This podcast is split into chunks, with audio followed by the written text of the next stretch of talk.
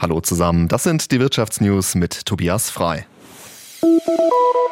Der Videostreaming-Dienst Netflix hat das Jahr 2022 positiv beendet. Das Unternehmen hat am Abend seine Quartalszahlen vorgelegt und die sind besser ausgefallen als gedacht. Von Oktober bis Dezember konnte Netflix nämlich wieder deutlich mehr neue Kunden gewinnen. Allerdings ging der Gewinn zurück. Netflix verdiente in den vergangenen drei Monaten 55 Millionen Dollar. Im Vorjahreszeitraum waren es noch mehr als 600 Millionen Dollar gewesen. Aus den USA berichtet Nils Dams. Mehr Abos, einen neuen Chef, aber weniger Gewinn. Das meldet die Streaming-Plattform Netflix und übertrifft damit die Erwartungen zum Jahresende.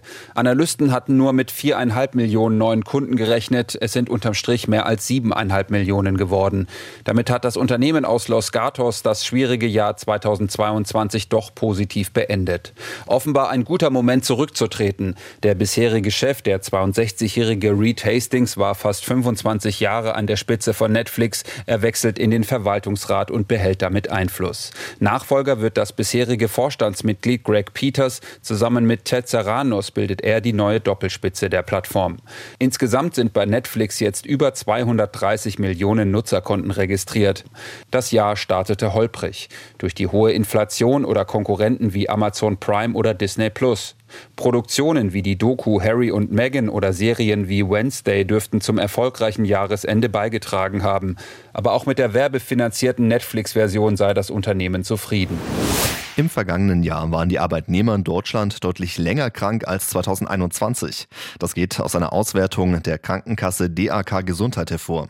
Im Schnitt fehlten Beschäftigte fast 20 Tage bei der Arbeit, gut fünf Tage mehr als im Vorjahr. Die meisten Ausfälle gingen auf Atemwegserkrankungen wie zum Beispiel Erkältungen zurück.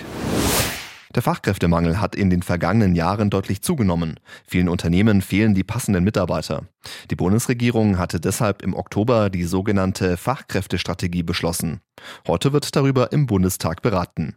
Aus Berlin berichtet Hans-Joachim Viehweger. Fachkräfte verzweifelt gesucht. Trotz der gedämpften Konjunkturaussichten sagen immer mehr Unternehmen, uns fehlen Mitarbeiter. Das geht aus dem jüngsten Fachkräftereport des Deutschen Industrie- und Handelskammertages hervor. Zwei Millionen Stellen gelten als unbesetzt. Der DIHK spricht von einem Wohlfahrtsverlust von fast 100 Milliarden Euro. Die Bundesregierung will dem auf verschiedenen Feldern begegnen. Die Ausbildung soll an die heutigen Bedürfnisse angepasst, die Weiterbildung im Beruf gestärkt werden. Die Möglichkeit, Familie und Beruf zu vereinbaren, soll dazu beitragen, dass Frauen länger erwerbstätig sind. Darüber hinaus sollen gezielt ausländische Fachkräfte angeworben werden. Und das waren die Wirtschaftsnews zusammengestellt vom SWR.